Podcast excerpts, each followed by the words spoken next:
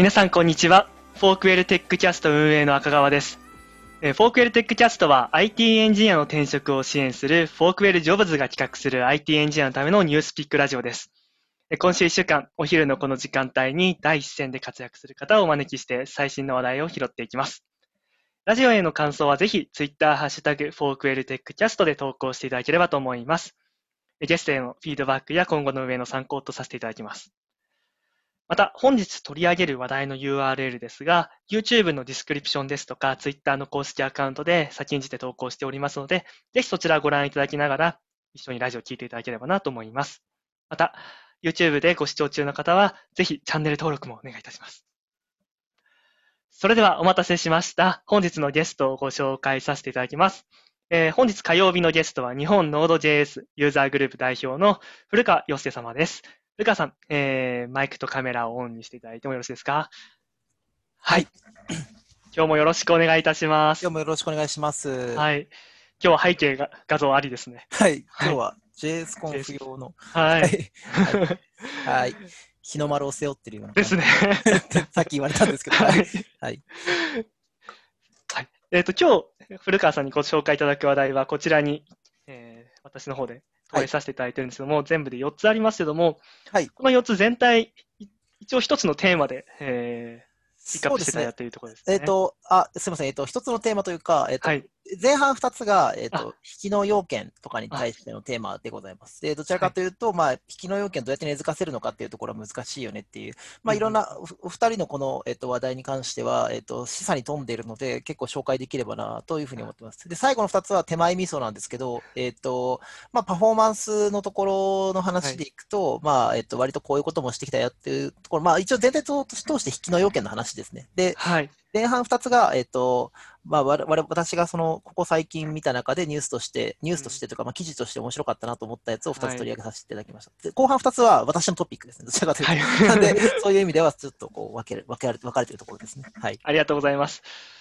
はい。では早速一つ目のニュースに参りたいと思います。はいこれはかなりツイッターでタイムラインを賑わしてましたね。はい、えーそうですねニュース。ね。はい。まあもうテストといえばというところですけど、は和田拓人さんからの、えっと発表資料をちょっと拝借させていただきました。組織にテスト各文化を根付かせる戦略と戦術2020年秋バージョンということで、まあおそらくこの秋バージョンって書いてあることからも分かる通り、まあこの話は多分もう一回してる話なんだと思うんですよね。何回かしてる話なんだと思うんですけど、まあ、この中で、まあ、割とそのどうやってやっていくか、まあ、その How から、ホワイから始まって、How をどうやってやっていくかってところを、まあ、割と深く書いてる本、あの本というか、まあ、記事なので、まあ、スライドなので、あの見ていただけるといいかなとは思います。まず一つ。で、はいえっ、と、な内容としては中に書いてある内容は、えっ、と、僕はこの中で結構一番、まあ、あのそうだよなって思ったところでいくと、はい。えっと、やっぱりこう、あの、文化を変えていかなきゃいけないって話がここで出てくるんですよ。で、これは、ねえっと、どの引きの要件も一緒なんですよね。文化の情勢っていうところが必要なんですって話で、あーえっ、と、まあ、その話、前ま前段から入っていくと、まあ、やっぱテストを書くってなると、テストを書くのに時間が取られてしまうので、そのかテストを書く時間が取れないんですよっていう人はまあ多いですと。ただ、そうじゃなくて、テストを書く時間がないんじゃなくて、テストを書かないから、その、まあ、後々の時間が失われていくんですよっていう話が、まあ、基本的には、まあ、えっと、よく言われる話の一つなんですよね。で、はいた。だ、そつつまり、ただその、まあ、まあ、でもと、とはいってもやっぱりテストを書くっていうのは、まあ、実装していく上では必要なことではあるとは言っても、まあ、実装でんギリギリまでカツカツまで追われている中でテストを書く時間を確保しなきゃいけないいけないっていうのは、まあ、一応あるよねっていうのは、まあ、一方であるとは思うんですよね、普通に、はい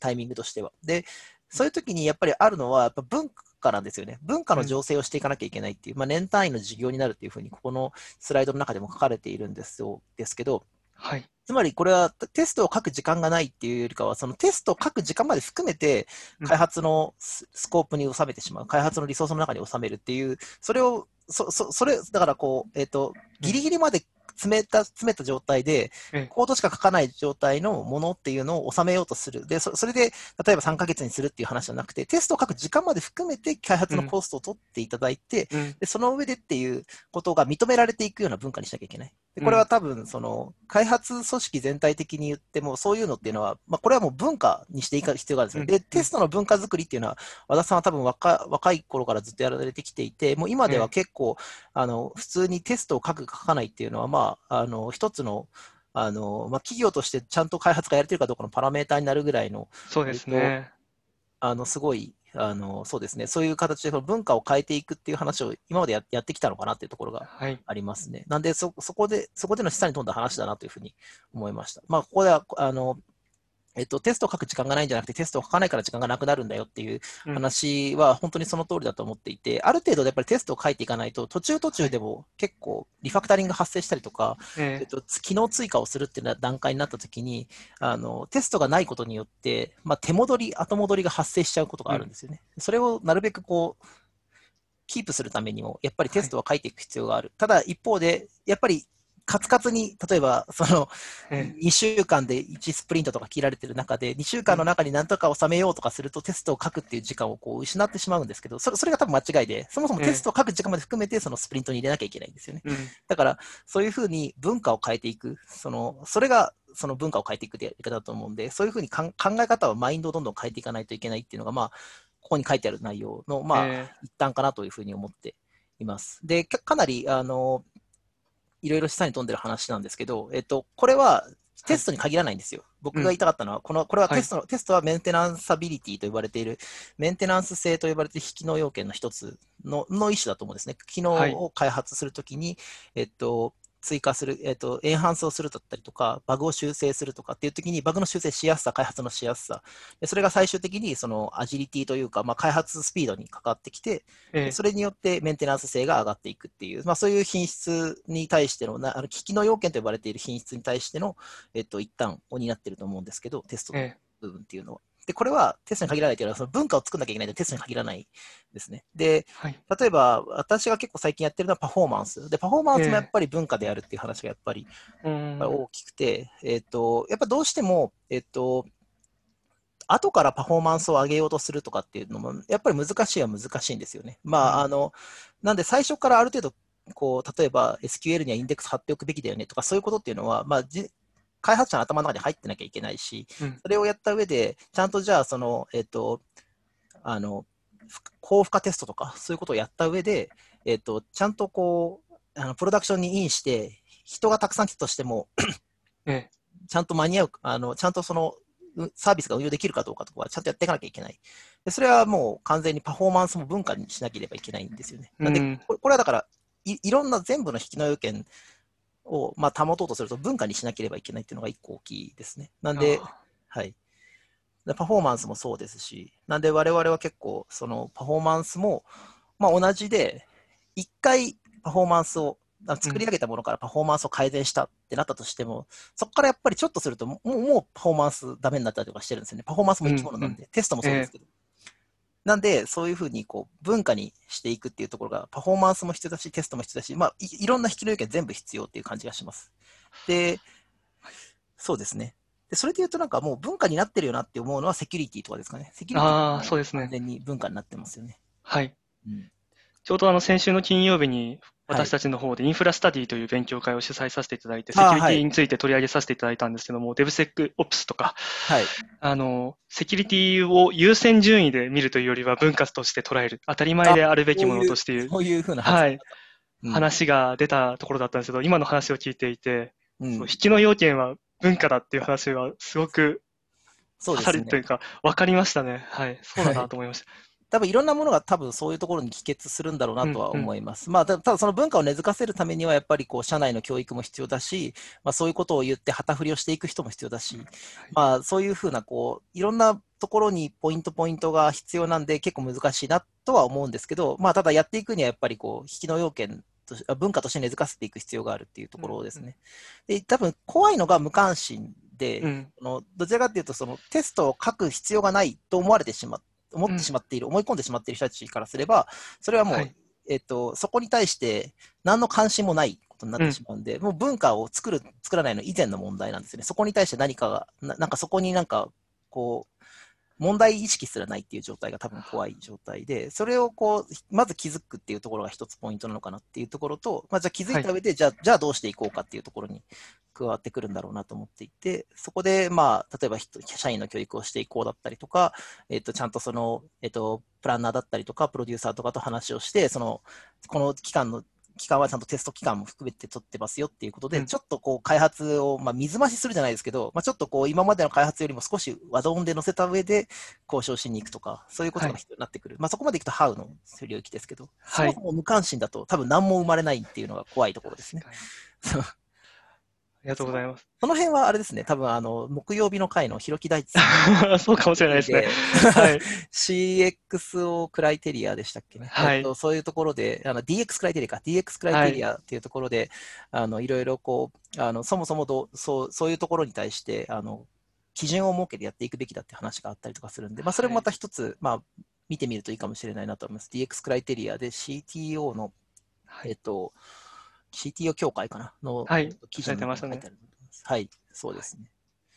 それがまあ、えっ、と、1個目の話なんですけど、1個目の話で結構10分使っちゃった。なんですけど、はい。えっともう一つの話に。あ、で、で、その文化であるってところなんですけど、まあ、はい最近僕がやってる内容の一つとしては、えっと、アクセシビリティのところをちょっと手を出し始めてますというところですね。ただ、あの、アクセシビリティも、これもまた文化の一つなんですけど、これはまた難しいんですよ。これはうん、えっと、まず、さっき言った無関心が一番怖いっていうところで言うと、また無関心、なんか多分いろんなこう文化にするフェーズがいろいろあるんだとすると、まず無関心フェーズから始まっていって、関心がある人たちが集まっていって、徐々に関心ができてきて、それが当たり前のように文化になっていくという、こう、なんとなく構造があると、グラデーションがあると思うんですけど、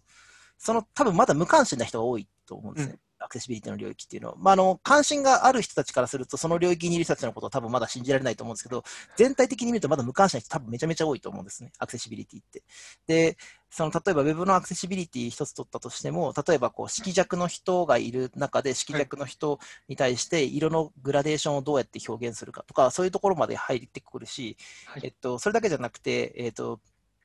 例えばその、あのなモーダルで表示するとかやったときに、ん。モーダルで表示されたモーダルが、ひモーダルモーダルとしては表示されてるんだけど、そのモーダルの要素って、まあ、JavaScript 出そうとすると、こう、なんかどっかにそのドムを作って、そのドムをまあいろんなところにどっかに挿入して、それをこう、例えば Z インデックスとかでこう手前に表示させるってことをやるんですけど、うん。まあもしそういうことやったとしても、その、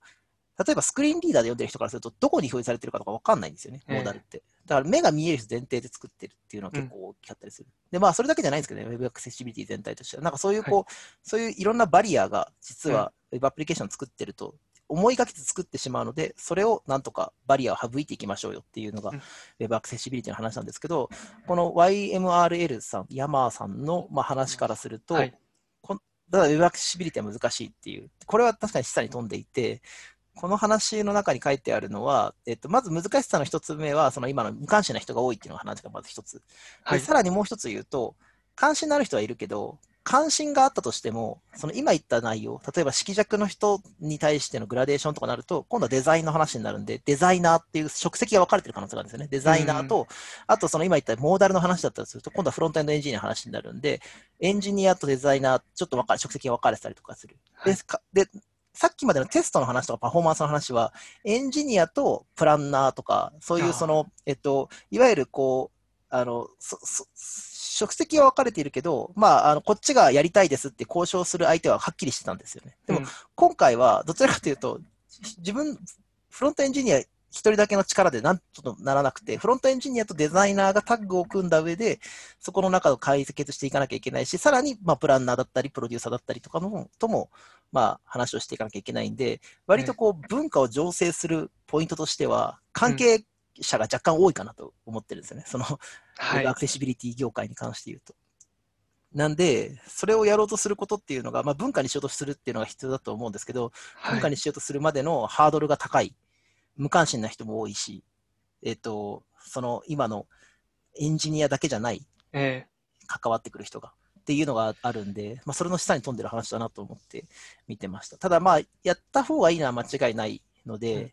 まあ、これはだからなんか、あの、関心のある人が旗振りをしながら、えええここれからはこういうことやっていきましょうとかってやんなければいけないんだとは思うんですよね。はい。で、だから結構難しいところだなとはちょっと思いますね。その無無関心な人が多いとかも含めてですけど、なんかデザインで、さ最初からそもそも企画だったりデザイナーとかがこう書いちゃうときに、そこからそその時にもうすでにこう健常者向けにしか作られない時もあるんで、はい。そのそういうのも含めるとなかなか、まあ、難しいところではありますよねっていうところです。うんこれだんだんその会社としてのスタンスも求められてくるような話。あそうですね、おっしゃる通りですね、おっしゃる通りかなと思っていて、会社としてどうするべきかっていうふうなところに多分関わってくるんだと思うんですよね、最終的には。はい、なんで、そこまで行くと、本当は、えっ、ー、と、じゃあ、会社として、えっ、ー、と、じゃあ、アクセシビリティを準拠していきましょうとか、担保していきましょうとかっていう話をした上で、じゃあ、なんか、その、はい、えっと、旗振り役をどうするかとか、まあ、あと、その、例えば、えっと、僕の周りの会社だと、もうすでに、その、はいえっとさ、さっきのカラースキームって言うんですけど、その色の色弱の人にも見えやすい色っていうその色のセットがあるんで、そそこからずれないような形で色を作りましょうとか、うん、そういうふうにしていかなきゃいけないんですよね。うんうん、で、例えば会社全体でカラースキームを決めちゃいましょうとか、そういう動きをしているところもありますね。なんで、そういうふうになってくると、まあ、そういうそういう人たちはもうすでにもうもう無関心な層はもうすでにとっくの昔に突破してて、うん、旗振り役がかなりこう頑張って旗を振った上で、おそらくある程度の関心がある層まで来ていって、じゃあ会社としてどうやってやるの、ハウのとこまで来てる。でも多分そこまで行ってない会社多分めちゃめちゃ多いと思ってますし、うん、まだそこをどうにかしないとなっていうふうなのも結構思いますね。ただ我々も、僕も結構パフォーマンスとかを今頑張って、わりかし今関心のある層まで持ってきているところではあるんですけど、今度アクセシビリティも同じことをしようとすると結構やっぱり大変は大変ですよね。いろんなこの引きの要件に対して一つ一つそういうふうに文化を醸成していかなきゃいけないっていう、なるほど。ところはちょっとありますね。まあ、T バタさんがやられてきたように、こう、誰かが旗を振って、それがだんだん業界に浸透してくるって、この積み重ねがまずは、そうですね。あの、かもしれないですが。和田さんがやっていただいたことに関しては、はい、確かにもう、あの、思いっきりずっとこれに対してテストテストっていうのを話を、まあ、ずっとしてくれていたので、はい、それに対して文化もできてきたし、それに対してこう、後押しもできてきてっていうところで、うん、しかも、あの、割とテストのかことに関しては、あの、なんだろう、なんだろう、こう、品質としての見える化とかもしやすいか少なってきたりもするんで、はい、ツールがずずいぶん充実してきたりとかもしていて。なんで、割とそういうふうに、こう、メリットがエンジニアの方ではっきりと出やすかったりもするんですけど、うん。うん、ただ、一方で、こう、ウェブアクセシビリティとかだと、こう、多分そういうメリットっていうよりか、デメリットになってしまっている状況なんですね、今だと。こう、あの、そういう人たちが、バリアがあって、接種者うっかり使えないんだけど、はい、まあ、それに対して、普通の人だと使えるから気づけないっていう状態が続いちゃってんだろうなっていうところですね。うん。ありがとうございます。いえいえいえ引きの要件の話、2つ話題を取り上げていただきました。はい。はい。えっ、ー、と、あ、すみません。これって、な、すみません。何時まででしたっけ？一応ですね、30分までの予定ではあるんですけれども、はい、あまり時間を厳密にやろうとは思っておりませんので、はい、もしお時間が、はい、ご都合つくようでしたら、この先もぜひご紹介していただきたいなと思います。あ、そうですね。はい。じゃあ、えっ、ー、と、最後の2つ、サクッと話そうかなと思うんですけど、最初の3番目はぶっちゃけた話で言うと、はい、えっ、ー、と、若干の宣伝なになってしまうんですけど、えっ、と、アンプデブフェストっていう、アンプフェスト2020っていう、えっ、と、ところで、えっ、ー、と、僕が発表しますっていう話ですね。これは、あの、えっと、アンプって、いわゆるアクセラレイティッドモバイルページズと呼ばれている、えっと、Google の、えっと、アンプと呼ばれている技術を使って、ウェブページを作ることができるんですね。で、まあ、その、アンプっていうのを作ると、まあ、あの、遅くなりにくい作られているので、まあ、パフォーマンスの引きの要件を担保しやすいっていうふうに考えていますと。で、ただ、えっと、もちろんアンプってその通常の HTML タグとは全く別なものなので、またそれも踏まえていくと、結構その、まあ、泥臭いポイントも結構いろいろあって、で、その、やっぱりあのまあ、もともと最初アンプが出てきた時って、アンプの流儀に従っていれば、俺たちが細かくチューニングする必要だったりとか、俺たちが細かく、こう、なんか JavaScript を書いてゴリゴリするとかっていう必要ないですよっていう触れ込みが結構多かったんですけど、結構割とそんなことはなくて。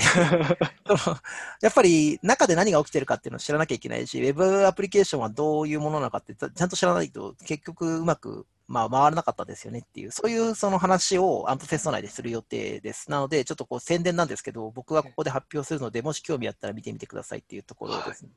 はい、あの、ハイパフォーマンスとプロダクティビティをどうやってキープしたかっていう話をしようかなと思っています。なんで、あの、さっきの DX で言うと、まあ、えっと、パフォーマンス高解を、あと高性能と、えっと、プロダクティビティ、つまり開発生産性の両方を維持してきたっていうところの話をできるといいかなと。まあ、ただ、ぶっちゃけて言うと、そこの話は、あの、はい、次のリンクに大体書いてあるんです。けど、え。ー、えっと、そうですね。なんで、次のリンク、ね、はい、の話させていただくと、はい、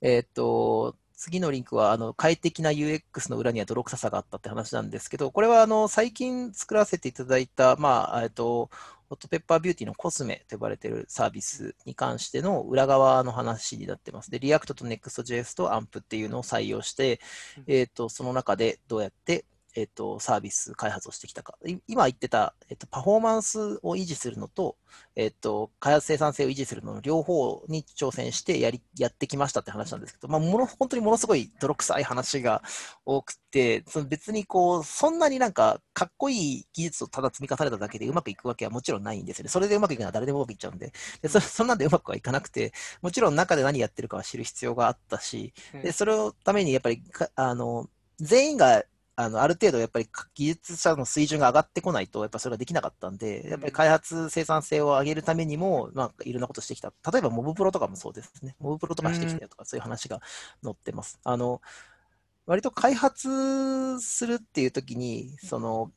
やっぱ知識の量に差があることって結構多いくて、で、まあ、 React とか Next.js とかの知ってる人たちと、まあ、そうじゃない人たちってやっぱりいるっていう中で、やっぱりその人たち、でもでもその人たちも一緒に開発をしなければいけないっていう時に、やっぱどうやってやってきたかっていうと、まあ、もう一緒に顔つき合わせて、まあ、モブプロとか、まあ、あの、オンラインでですけど、モブプロとかやって、でそれをこう、基本的な開発スタイルに取り入れていってやっていったんですよね。で、かつ、あとはパフォーマンスもキープしたいんで、例えばライトハウスって呼ばれているパフォーマンスメトリックスを計測するツールがあるんですけど、ライトハウスをその CI の中に取り入れて、継続的にこう改善していくとか、そういうこともやってたりとか、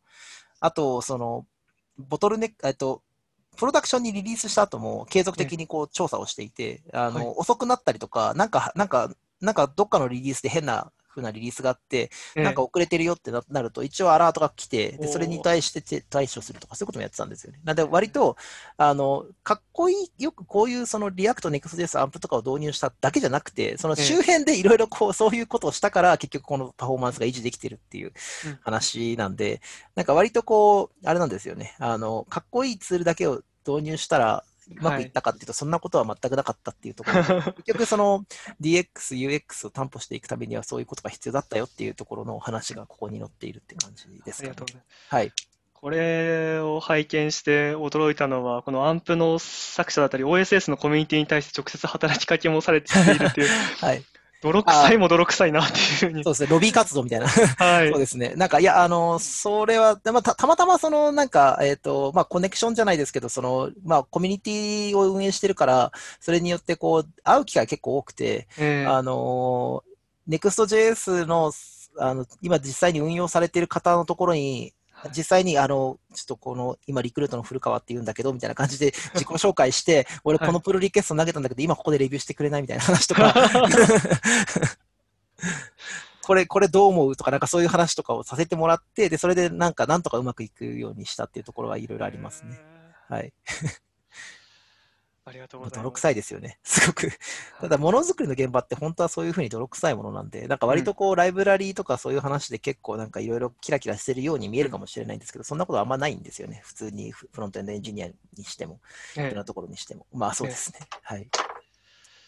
ありがとうございます。はい。あの、今日の話題でも普段は知れない結構裏側の話も聞けて、あはい、参考になりました。はい、ありがとうございます。はい、そうですね、そんなところかなと。ありがとうございます。あっという間にもうお時間過ぎてしまったんですけれども、はい、はい、今日の登壇、ありがとうございました。はい、はい、こちらこそありがとうございました。はい。今日の放送はまた YouTube にアーカイブで1週間分まとめて公開させていただいたり、最近はですね、えっと、ポッドキャストのアカウントを作りまして、ポッドキャスト形式でも聞けるように今準備を進めているところですので、整いましたら皆様にご案内をさせていただきたいと思います。はい。はい、古川さん2週間ありがとうございました。こちらこそありがとうございました。ありがとうございます。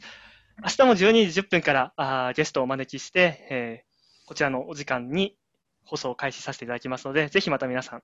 えー、来ていただければなと思います。明日のゲストなんですけれども、コーラルキャピタルの創業パートナーの沢山さんと投資先のエンジニアの方に来ていただいて、スタートアップの最前線の話をしていただくことになっております。そちらもぜひお楽しみにしていてください。それでは今日配信ご視聴いただきましてありがとうございました。こちらで失礼させていただきます。ありがとうございました。